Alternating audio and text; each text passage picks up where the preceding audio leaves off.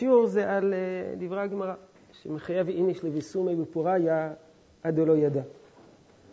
מה פירוש הדבר? מחייב איניש לביסומי בפוריה עד דלא ידע. כולם מכירים, זה הגמרא במסכת מגילה דף ז עמוד ב'. הגמרא מספרת שמביאה את דברי רבא. אמר רבא, מחייב איניש לבסומי בפוריה עד דלא ידע בין ארור המן לברור מרדכי. רק הגמרא מספרת שבא רבא ורבי זרע עבדו סעודת פורים בהדהדדה, רבא ורבי זרע עשו פורים ביחד, סעודת פורים ביחד. איבסים, התבשמו, או אחד מהם התבשם, איבסום, שניהם התבשמו. קם רבא שחטה לרבי זרע. רבא שחט את רבי זרע, יש כמה פירושים, הפירוש הדבר שחט אותו. למחר בירחמה ואחיה. למחרת רבא ביקש להתפלל והחיה את אה, רבי זרע. שנה, שנה לאחר מכן, שוב הזמין את רבא, את, את רבי זרע לסעודה, אמר לעיני תימר ונעבד סעודת פורים בדעדדה, בואו נעשה שוב סעודת פורים ביחד. ענה לו רבי זרע, לא בכל שטה ושטה מתרחש ניסה, לא בכל פעם יש נס, פעם אחת הרגת אותי, פעם אחת החיית אותי, מי יודע אם הפעם תצליח להחיות אותי, על כן סירב לעשות איתו סעודת פור. אז תחילה כמה משפטים על ההיבט ההלכתי. ידוע שיש בזה כמה וכמה דעות.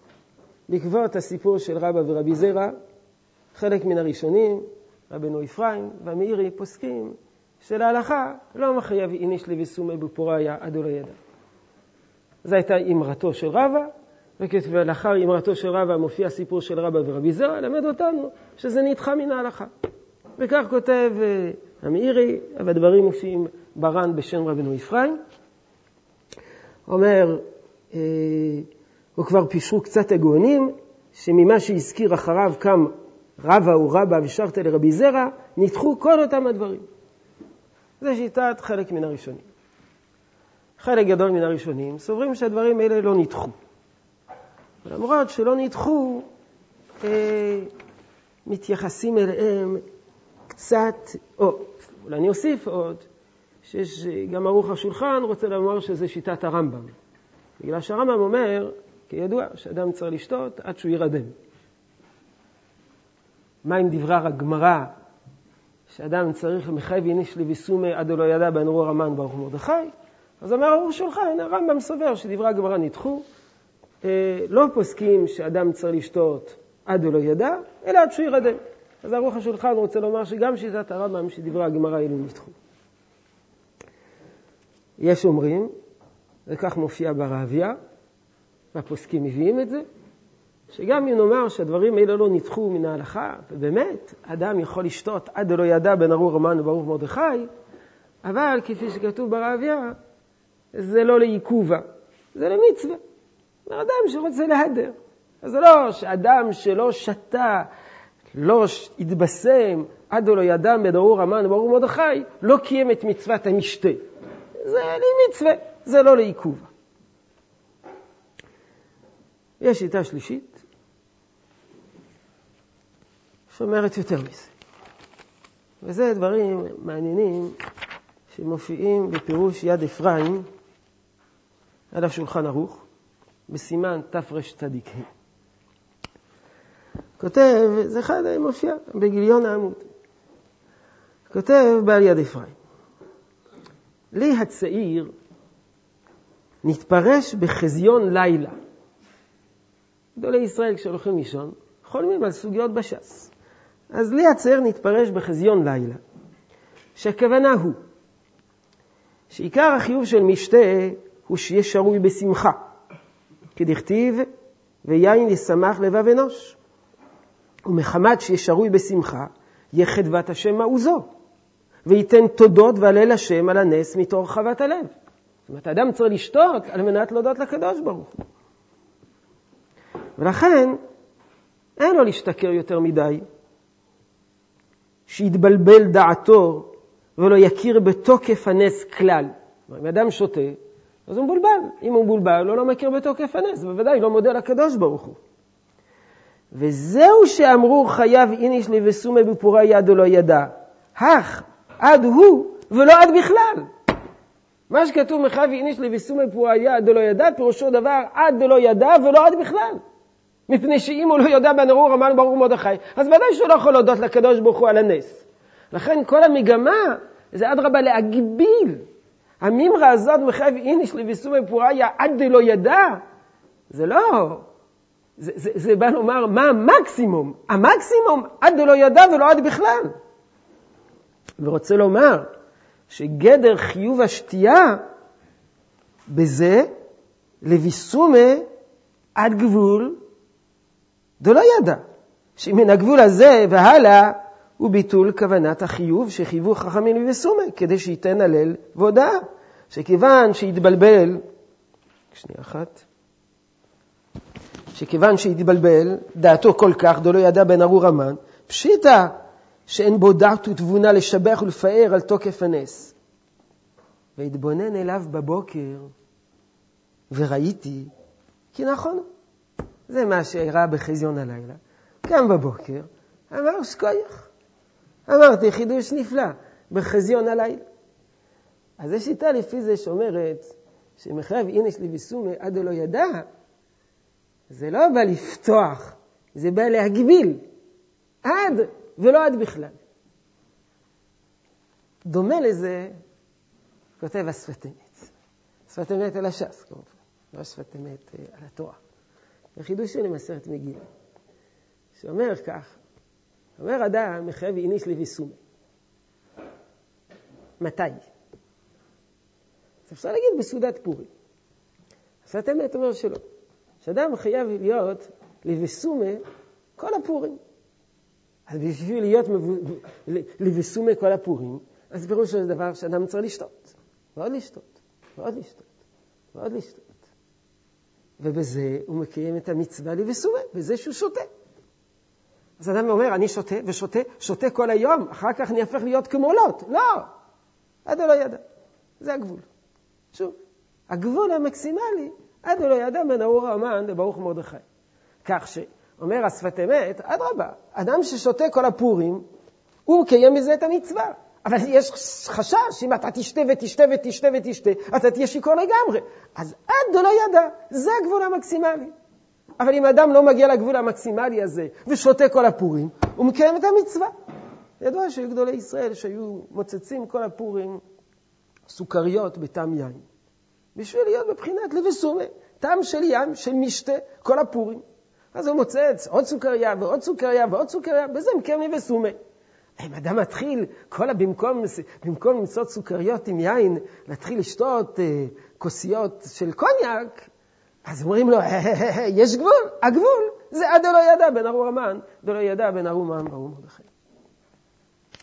אם כן, כל השיטות האלה זה שיטות שמגבילות, ואומרות שאדם לא צריך להגיע עד ארור המן, שלא ידע בן ארור המן ברור מרדכי. או שהוא לא צריך להגיע, או שזה גבול, או שזה פטור, או בכלל זה נדחה מן ההלכה. אבל רבים מן הראשונים הבינו כפשוט. שאדם צריך לשתות בפורים, עד לא ידע, בדרור המן וברור מרדכי, כפשוטו, שהוא לא יודע. אז מה זה נקרא? אדם לא יודע בין ארור מן ברור מרדכי. זה, זה, זה הפורים שלו, שהוא לא יודע. אז ידוע, זה דברים ידועים. השיטה הראשונה, כך אומרים, כך כתוב, כך מבין הרמ"א בשם חלק מן הראשונים, שזה שיטת הרמב"ם. שאדם אה, שותה עד שהוא נרדם, וכתוב ברמה, כשאדם נרדם הוא לא יודע להבחין בין ארור המן ברור מרדכי. לא שהרמב"ם חולק, סובר שלא נפסק להלכה כהשיטה הזאת, אלא אדרבה, זה השיטה. שאדם שותה עד שהוא לא יודע להבחין בין ארור המן ברור מרדכי. למה? מפני שהוא נרדם. כשאדם ישן, לא יודע להבחין. יודעים כולם שיש עליה. בהלצה אומרים שהרמב"ם למד את זה ממה שכתוב, מחייב איניש לביסומי בפוריה. שפוריה בארמית זה מיטה. אז מחייב איניש לבסומי בפוריה. איך, איך, כמובן, אם הוא נמצא בפוריה או נמצא במיטה, אז הוא לא יודע להבחין בין רוע המן וברור מרדכי, כמובן, זה, זה בדרך אה, הלצה, לא יודע, אלא אם כן מישהו חושב שזה דבר אמיתי. אה, אני רוצה לעסוק בהסברים אה, רוחניים, מה פירוש הדבר שאדם לא ידע בין ארור המן לבין ארור מרדכי. איך ייתכן הדבר שדורשים מיהודי בפורים לא לדעת להבחין בין ארור המן לארור מרדכי. הפירוש הראשון שאני רוצה להזכיר זה פירוש נפלא שבנפלאים. פירוש ארץ ישראלי, שנכתב על ידי החוכמת שלמה, לא המהרש"ל, אלא המהרש"ק, רב שלמה קלוגר. אבל פירוש שמתאים שיתחבר על ידי אחד ממחברי זמנינו, אה, אוהבי ארץ ישראל.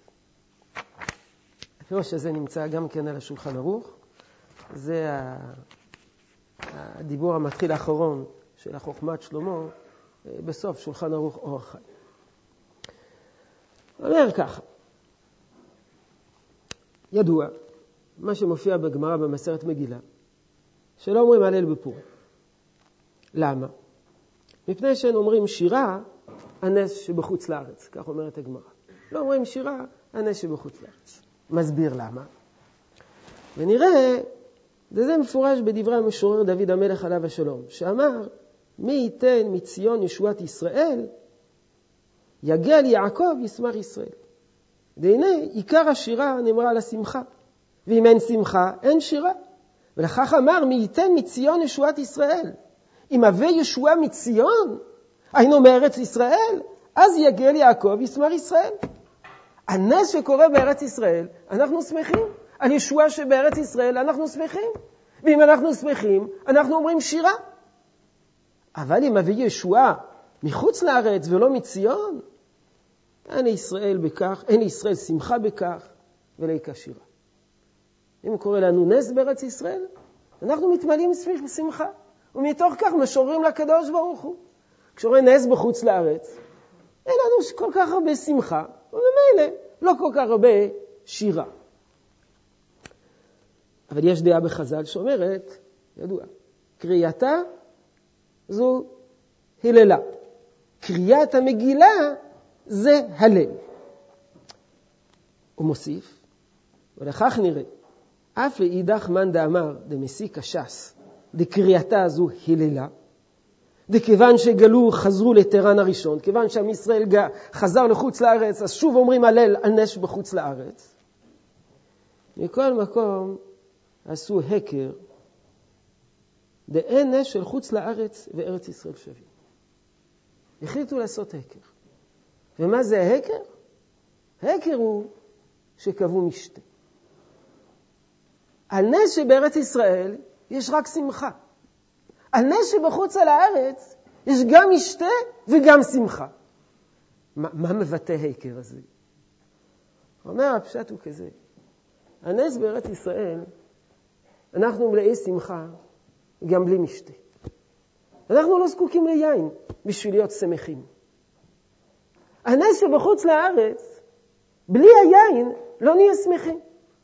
והאדם שבפורים הוא שמח, הנס שבחוץ לארץ, הוא שמח בגלל שיש שילוב של שני גורמים.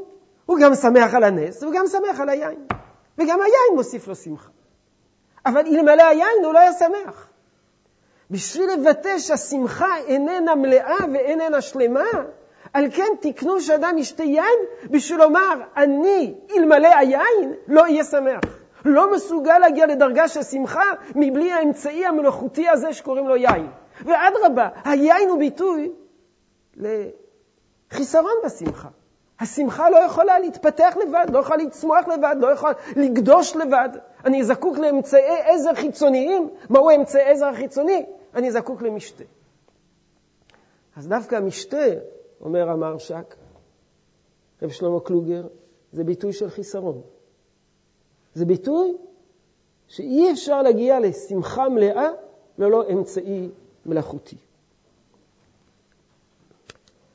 אומר, לכך נעידי תקנו שמחה, הנס שבחוץ לארץ, תקנו משתה תחילה, שלא להיות השמחה מכוח הנס לבד, אלא גם מכוח המשתה. ולשון אחרת מכוח המשקה.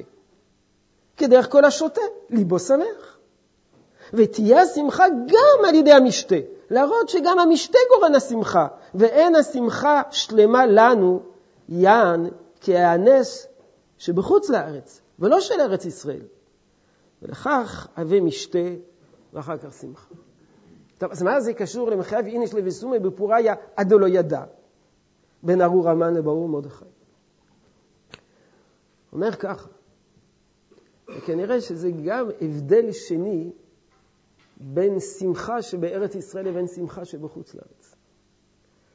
גם למי שסובר שאומרים הלל על הנס שבחוץ לארץ, קריאתה זו היללה. במקום להודות לקדוש ברוך הוא בפרקי תהילים, בשירי הלל, אנחנו מספרים את אה, אירועי המגילה, השתלשלות העניינים, וזה ההלל. זה לא הלל רגיל, זה, זה הלל שונה. זה לא שאנחנו יושבים ומשוררים לקדוש ברוך הוא כמו הלוויים בבית המקדש ואומרים פרקי הלל. מספרים סיפור המעשה, זה ההלל. שוני. אומר המהרש"ק, כאשר יהודי אומר בפורים, ארור המן, ברור מרדכי, זה מן הסוג של ההלל של פורים. למה? כי בפורים ההלל זה, בדי, זה בפרוזה. בפורים ההלל זה בסיפור הדברים. כשיהודי אומר ארור המן ברור מרדכי, זה ההלל של פורים, קריאתה זו היללה, סיפור הדברים זה ההלל.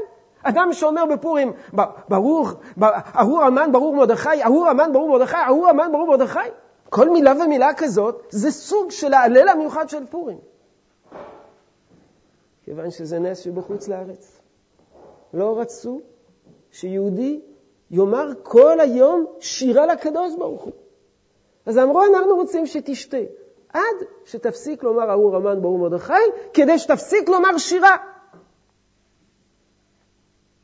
כי אין שירה שלמה על נס שבחוץ לארץ.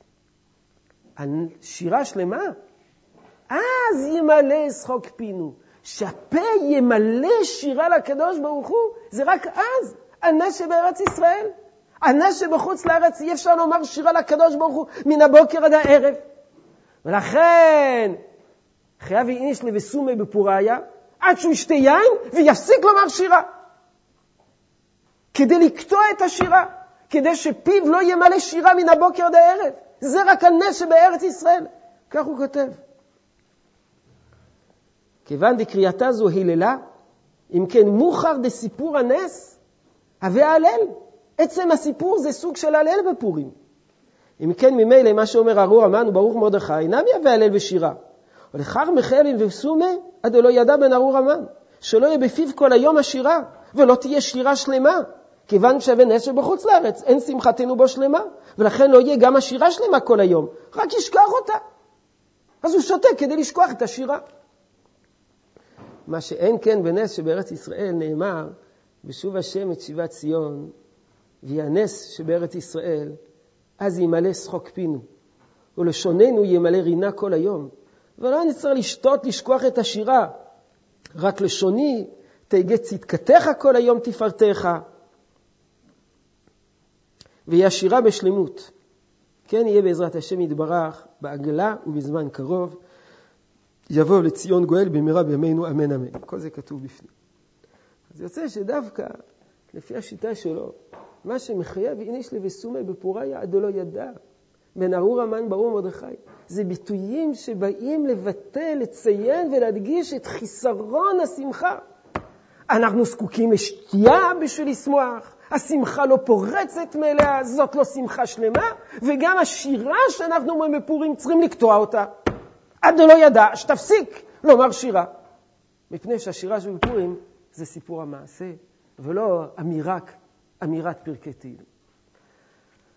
אז זה פירוש, ממש פירוש ארץ ישראלי, הפירוש הזה. אז זה פירוש אחד. אני אציע כמה וכמה פירושים כדי לטעון אתכם ברעיונות לקראת הפורים. ההסבר השני זה הסבר שהוא מאוד, מאוד יקר לי, מכיוון שזה הסבר של אחד מגדולי החסידות, שאני נין ונכד שלו, זה רב שלמה לוצקר, שהיה כך מכונה בחסידות, מי שהיה משמש בקודש אצל המגיד ממזריץ', וכתב ספר שנקרא דיברת שלמה, רב שלמה לוצקר. הוא היה רבו של הרבה הראשון של, מבלז, לכן בדרך כלל חסידות בלז הם אלה שמדפיסים את הספר שלו, אבל הוא היה נחשב אחד מגדולי תלמידיו של המגיד ממזריץ', הוא זה שהוציא את הספרים של המגיד ממזריץ'. ההקדמה, שנחשבת לאחת ההקדמות החשובות בכלל הבנת החסידות, זאת ההקדמה שלו, אה, זה, זה מה שהוא כתב בהקדמה לספר של, של המגיד. והוא בפרשת בשלח מסביר באופן כזה. אה, הדברים הם על דרך החסידות, כמובן. זה, זה היה כוחו הגדול. והוא מסביר כך. אומר, כאשר קורא לאדם, אה, קורא לאדם נס, אז יש, יש שני תגובות. אומר, סוג אחד של אנשים, מודים ומשבחים לקדוש ברוך הוא, עד שיוציאם מהמצרים ופדעם ממוות לחיים. אחד אומר, הקדוש ברוך הוא מודה לקדוש ברוך הוא על זה שהוא הוציא אותו, חילץ אותו מן הצרה, חילץ, חילץ אותו מן היגון, חילץ אותו מן הכאב, חילץ אותו מן המחלה. הוא מודה לקדוש ברוך הוא על ההצלה. זה, זה התודה שלו לקדוש ברוך הוא. נפלא מאוד. הלוואי שכל מי שקורא לו נס, או הקדוש ברוך הוא מאיר לו פנים, היה מודה לקדוש ברוך הוא על הטובה הגדולה שהקדוש ברוך הוא עשה איתו. אבל יש בחינה שנייה. שאדם שמחים, אני מקריא, שאדם שמחים כל כך, הדגש אצלם זה לא על ישועתם ועל חיותם בעולם הזה. כי מה להם ולעולם השפל ונבזה הזה? ושמחתם אינה רק שכשעושים להם נס, יודעים שהוא התגלות אלוקותו יתברך ובהירות אור פניו אליהם. אדם, התחושה שלו, הפנימית, זה לא זה שנושעתי, ניצלתי, אלא שהקדוש ברוך הוא האיר לי פנים. על זה שזכיתי להארת פניו של הקדוש ברוך הוא. על זה שהקדוש ברוך הוא פנה אליי. יאר פניו אליך ויחונקה. זה התחושה שממלאת את ליבו. שהוא זכה להיפגש עם הקדוש ברוך הוא, זכה לדבקות בקדוש ברוך הוא. לא על הנקודה האישית שלו, הייתי חולה, נרפאתי, הייתי בעוני, עכשיו יש לי כסף. לא, שהוא זכה להארת פניו של הקדוש ברוך הוא. ממש הבדל גדול. זה שמודה לקדוש ברוך הוא על ההצלה, חושב על עצמו. חושב על העניינים, העולם הזים שלו, ענייני העולם הזה, העניינים הגשמיים, העניינים החומריים. וזה כל עניינו, דבקות בקדוש ברוך הוא, על זה שהוא זכה לדבקות בקדוש ברוך הוא. נמצא זה שמודה ומשבח עבור הצלתו וחיותו, ולתשמולום גמול לבורא. הקדוש ברוך הוא עשה לך טובה, ואתה מכיר לו טובה, זה גמול, הכרת טובה. מה שאין כן, זה שמודה ומשבח מה שמשיג יותר אלוקותו יתברך ולא הצלתו, אז ההודאה והשבח אינו לתשלום גמול לבורא, רק מחמת אהבה ונדבה. ומה גם כל עוד שמשיג אותו יותר, אוהבו יותר, ולכן משבח אותו, נמצא הוא בתורת נדבה. הבחינה הראשונה זה בתורת גמול, חובה. הקדוש ברוך הוא עשה לך טובה, אתה מודה לו, אתה חייב להודות לו. מי שלא מכיר בטובתו של הקדוש ברוך הוא, מי שכופר בטובתו של הקדוש ברוך הוא, הוא אדם שלא בסדר. זה קלקול. אתה מחויב בדבר. על אדם שאוהב את הקדוש ברוך הוא, מפני שהקדוש ברוך הוא האיר לו פנים, זה בבחינת נדבה, זה לא בבחינת תשלום גמול. אומר שזה העניין. שמחייב איניש לבסומי בפוריה, עד עולה ידע בין ארור המן לברוך ומרדכי.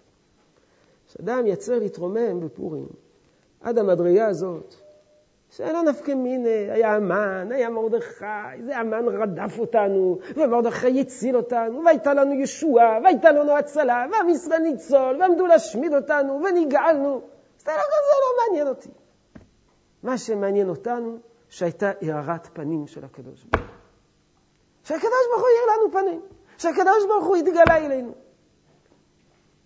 שהקדוש ברוך הוא גילה את חיבתו אלינו, ובגלל זה אנחנו אוהבים אותו.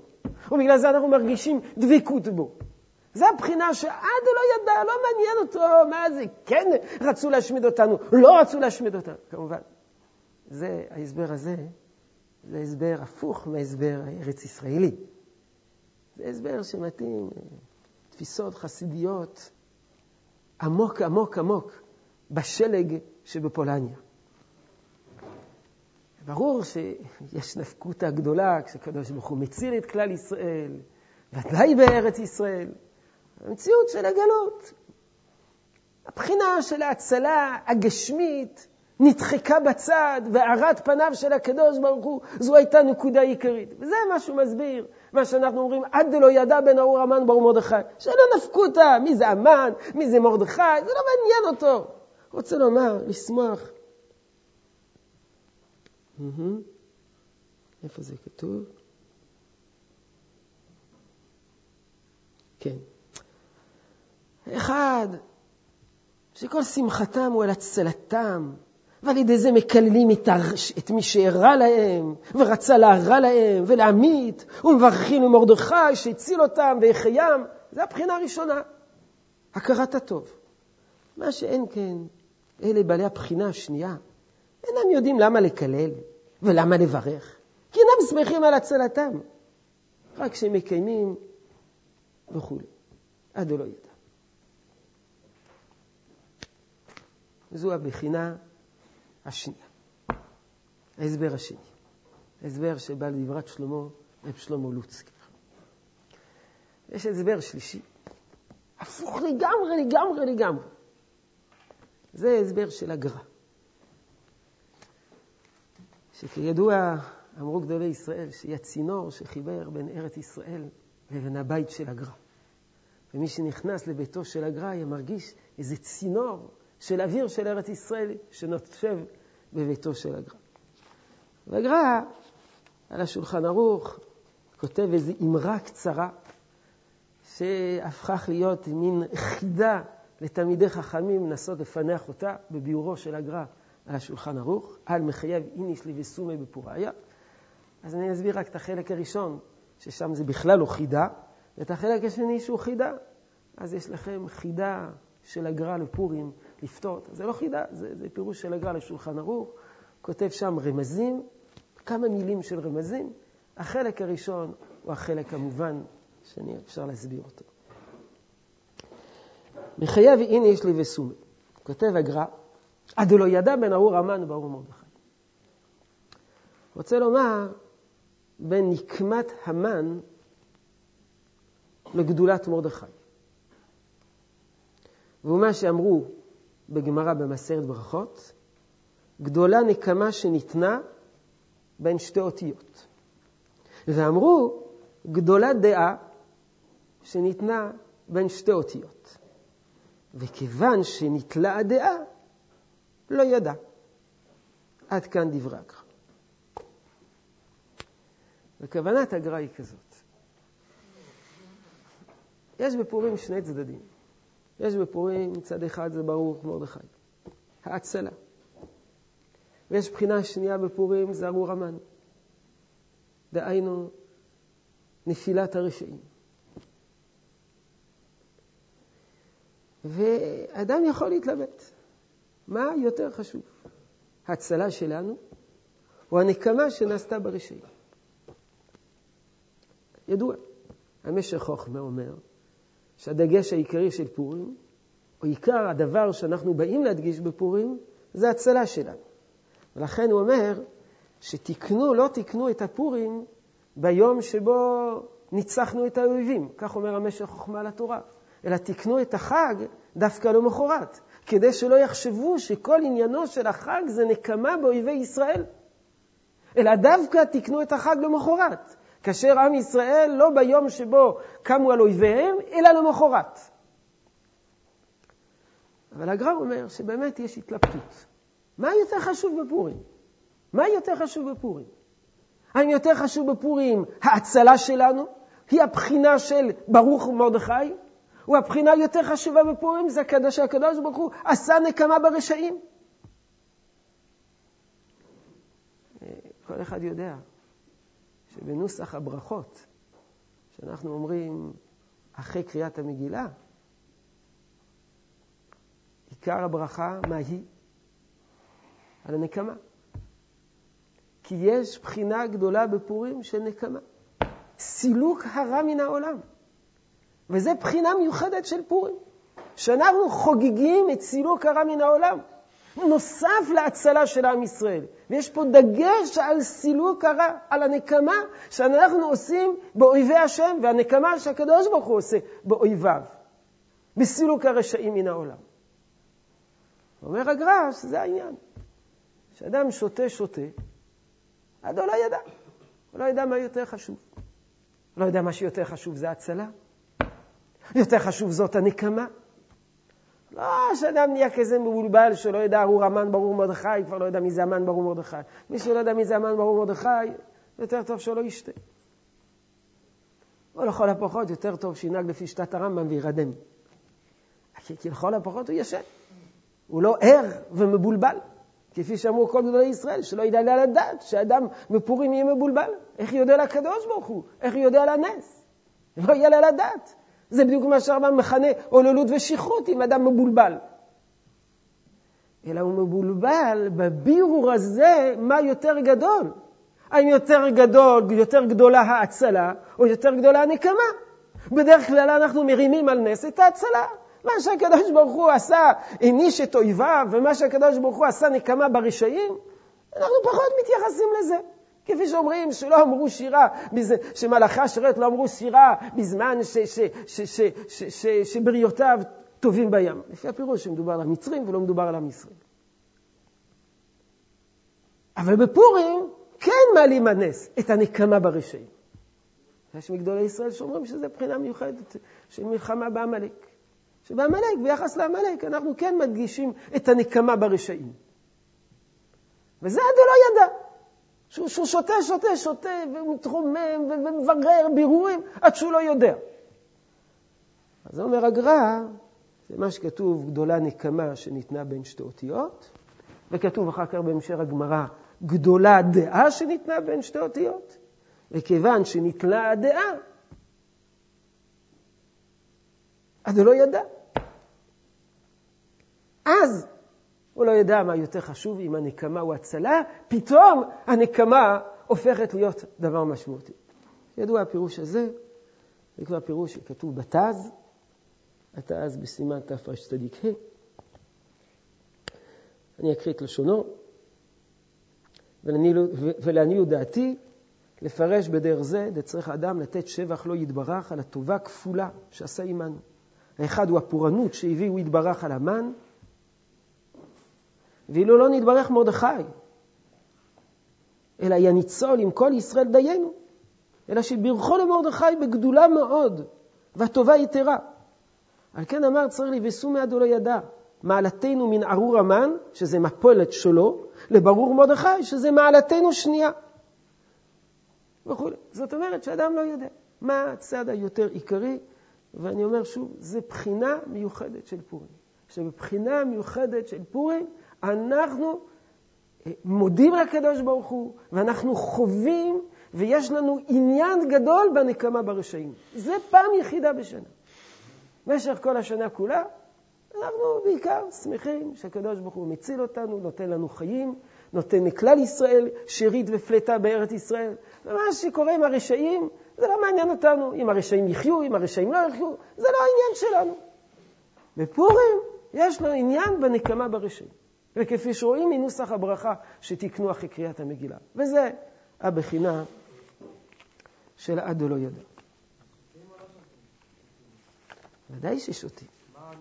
כי אלמלא השתייה, אז אדם, הוא נמשך ונגרר אחרי הנהגה הכללית של כל השנה, שהנהגה הכללית של כל השנה זה ברוך מרדכי. מתחיל לשתות, להתעלות, לקחת מבט שונה, מבט אחר, מבט יותר עליון, אז הוא גם רואה את הערך בסילוק הרשעים.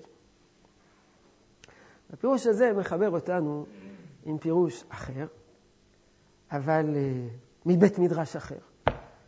זה פירוש של אבני נזר, שכידוע אבני נזר היה מגדולי החסידות, חסידות סוכותו. הפירוש שלו זה המשך של הפירוש של הגר"א, כי, כי בעניין הזה שבפורים עד לא ידע בין זה לבין זה, אז כל הגדולים מתחברים, כשעד לא ידע, עד לא ידע מתנגדים, עד לא ידע חסידים, כולם מתחברים בריקוד גדול של הסברים עליונים. והוא מסביר בספר נאות דשא, שזה ליקוט מהכתבים של ה... שמצאו בשנים האחרונות של אבני נזר בענייני חסידות. אז אומר ככה, אותו דבר. היה, היה בפורים שני צדדים, נגוף ורפו. נגוף לעמלקים ורפו לישראל. ולכאורה הם שתי מידות. הישועה לישראל היא מידת החסד, ונגוף לעמלקים מבחינת גבורה, מידת הדין. הקדוש ברוך הוא התגלה בפורים בשתי מידות, מידת החסד ומידת הדין. יכלה להתגלות בפורים רק מידת הדין, שהקדוש ברוך הוא היה מעניש את הרשעים, ועם ישראל היה נשארים מסכנים. הקדוש ברוך הוא יכל להציל את עם ישראל, ועם ישראל צילם גדולה גדולה, ולא לפגוע ברשעים. אז התגלו בפורים שתי מידות, מידת החסד ומידת הדין. מידת החסד כלפי עם ישראל ומידת הגבורה, מידת הדין כלפי אה, הרשעים. אומר, אבל כל זה, זה רק לפי מה שאנו רואים בחוש. לנו נראה שיש פה שתי מידות, מידת הדין ומידת החסד. לנו נראה בחוש, בהרגשה, שיש פה שתי בחינות. שפה הקדוש ברוך הוא מתגלה בגבורה, ופה הקדוש ברוך הוא מתגלה בחסד. אבל האמת היא, אומר, שזה לא נכון. זה לא נכון.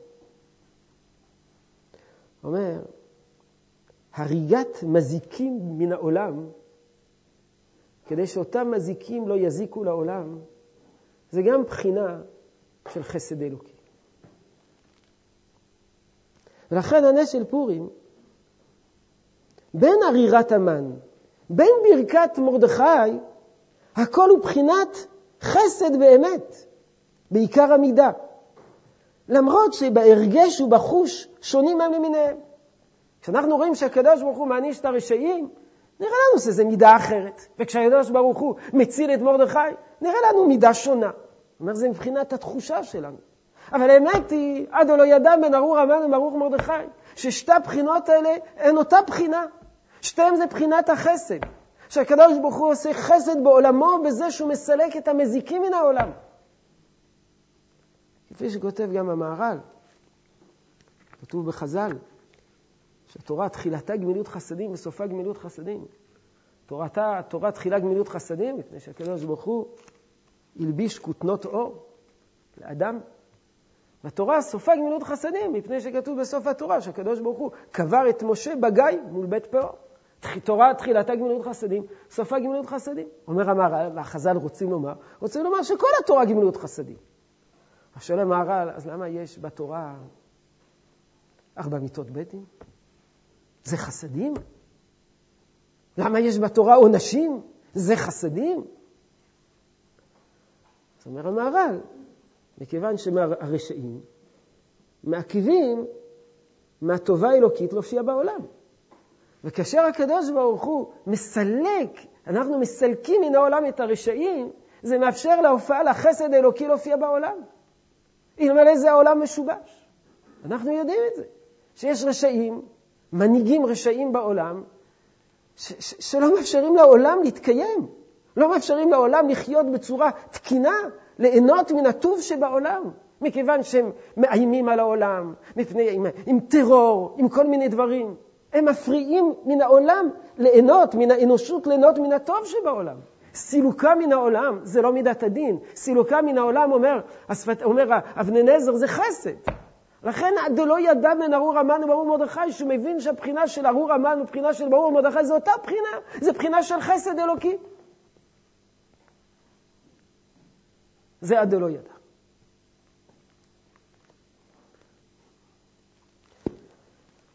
הנקודה האחרונה שאני רוצה להזכיר בהקשר הזה, זה דברים ידועים, אני רק חוזר עליהם. גדולי ישראל פירשו שהעניין של עד דלא ידע קשור לבחינה מאוד עליונה. וחז"ל אומרים שאמן מן התורה מנין. אומרים חז"ל שהמן מן התורה המן העץ. כי המן העץ זה אותיות המם נון, המן העץ. המן העץ. המן העץ.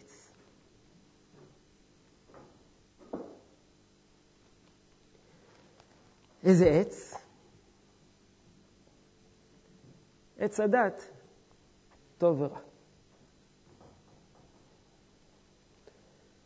אז שואלים, החטא של אדם הראשון שהוא אכל מעץ הדת טוב ורע? הרי אין לך דבר יותר טוב מאשר לאכול, מאשר לדעת טוב ורע. זו שאלה של הרמב"ם מתחילת מורה נבוכים. אז התשובה שאני אתן זה לא התשובה של הרמב"ם. אמרו גדולי ישראל שיש בחינה יותר עליונה מעץ הדת טוב ורע. זו הבחינה של עץ החיים. ובלשון אחרת, למעלה מן הדעת. יש משהו שלמעלה מן הדעת. הבחינה של הדעת היא מוגבלת. הקישור שלנו עם הטוב, החיבור שלנו עם הטוב, אם הוא חיבור בבחינת ידיעת הטוב והרע, שאנחנו יודעים להגדיר מה הטוב, יודעים להתרחק מן הרע בדרך השכל, על ידי התבוננות ועל ידי תבונה ועל ידי חשיבה, זאת מעלה עליונה מאוד. אבל מה שנתבע מן האדם זה בחינה עוד יותר מזה. שהקישור שלו לטוב יהיה קישור מבחינה של חיים. לא רק מצד הדת, למעלה מן הדת. ויש גדולי ישראל שאומרים שזה בדיוק הבחינה של פורים. כשאנחנו בפורים הרי שותים. וכשאנחנו שותים, במידה, אפילו במידה פעוטה, מסתלקת הדת. אה, מי שרוצה ראייה, אני משלב ראייה עם אזהרה. אה, כל מי ששותה כוס יין, אפילו כוס אחת, אפילו כוס בירה, אסור לו לנהוג. כוס אחת, כבר אסור לנהוג. למה? כי אחרי כוס אחת, התגובות, היכולת של האדם להגיב פוחתת. כוס אחת של יין גורמת לכך שלאדם אין תגובות מספיק מהירות. אפילו אם אנחנו שותים כוס אחת בפורים, אנחנו מאבדים קצת דת, טיפה. אז איך אנחנו מרשים לעצמנו את זה? לשמוח, שקוייך, לשמוח. אבל איך אפשר לשמוח ועל ידי זה לאבד אפילו קצת דת? הרי כתוב שאסור להורות אפילו מי ששתה רביעית יין. אסור להיכנס לבית המקדש עם רביעית יין. אף אחד לא אומר שאסור לשתות רביעית יין בפורים, אדרבה. לא להיות שיכור כמו לוט. לכל הפחות, כמה רביעיות יין? כמה רביעיות יין? זה, זה, זה, אפילו רביעית אחת אי אפשר כבר להיכנס לבית המקדש בגלל שאין לך דעת. סימן שבפורים מוכנים לוותר על הדעת. בכל השיטות, גם לשיטות היותר מקילות, כלומר יותר מחמירות בשתיית יין, גם לרמב"ם, בשביל, בשביל שאדם ישתה וירדם, כמה, כמה, כמה, כמה, כמה כוסות הוא צריך לשתות. אבל אדם ששותה אפילו כוס אחת, וזה כל הדעות צריכים לשתות כוס אחת בפורים. גם אני שלא שותה כל השנה, שותה לכל הפחות כוס אחת בפורים. מכריח את עצמי. ואחרי כוס אחת בא עוד כוס וכו'.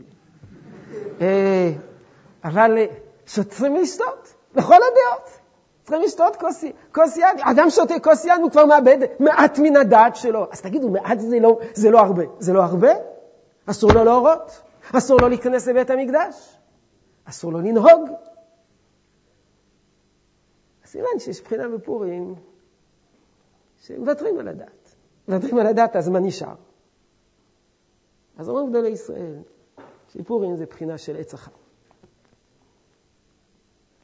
המין העץ, המן זה המין העץ. איזה עץ? עץ הדת. ובפורים אנחנו עולים מבחינה יותר עליונה מזאת. מבחינה של ניסיון לגלות צדדים לא של שכל ושל דעת, אלא סוג של קשר אינטואיטיבי. מה שנקרא קשר של חיים. קשר עמוק שבוקע מן הנשמה, לא עובר רק דרך המסננת של השכל. שכל, ודאי זה חשוב. והראיה ששכל זה חשוב, שיש רק פעם בשנה פורים. ולא כל השנה פורים. וכל השנה אדם צריך לעבוד עם שכלו, וצריך ללמוד תורה עם שכלו, וצריך להעמיק, וצריך להשכיל, וצריך לברר, וצריך להגדיר, ולא אינטואיציות, ולא תחושות, ולא הרגשות, אלא הדברים צריכים להיות מבוררים ומדויקים, כדרכה של תורה. פעם בשנה מעוררים את הקישור הפנימי, את האינטואיציות הפנימיות, את ההרגשות הפנימיות, את הנשמה, שהנשמה תדבר. לבסומא בפוריה. עד שלא ידע, הוא לא יודע. אומרים מגדולי ישראל, מה זה נקרא דלא ידע? עד שהוא למעלה מן הדעת. יש משהו גם למעלה מן הדעת. למעלה מן הדעת. טוב, שנזכה בפורים זה, לא יודע, כל אחד יבחר לו את הבחינה שמתאימה לו מתוך כל הפירושים שלמדנו, ושכולנו, שמחתנו ושתייתנו תהיה לרצון לפני השם.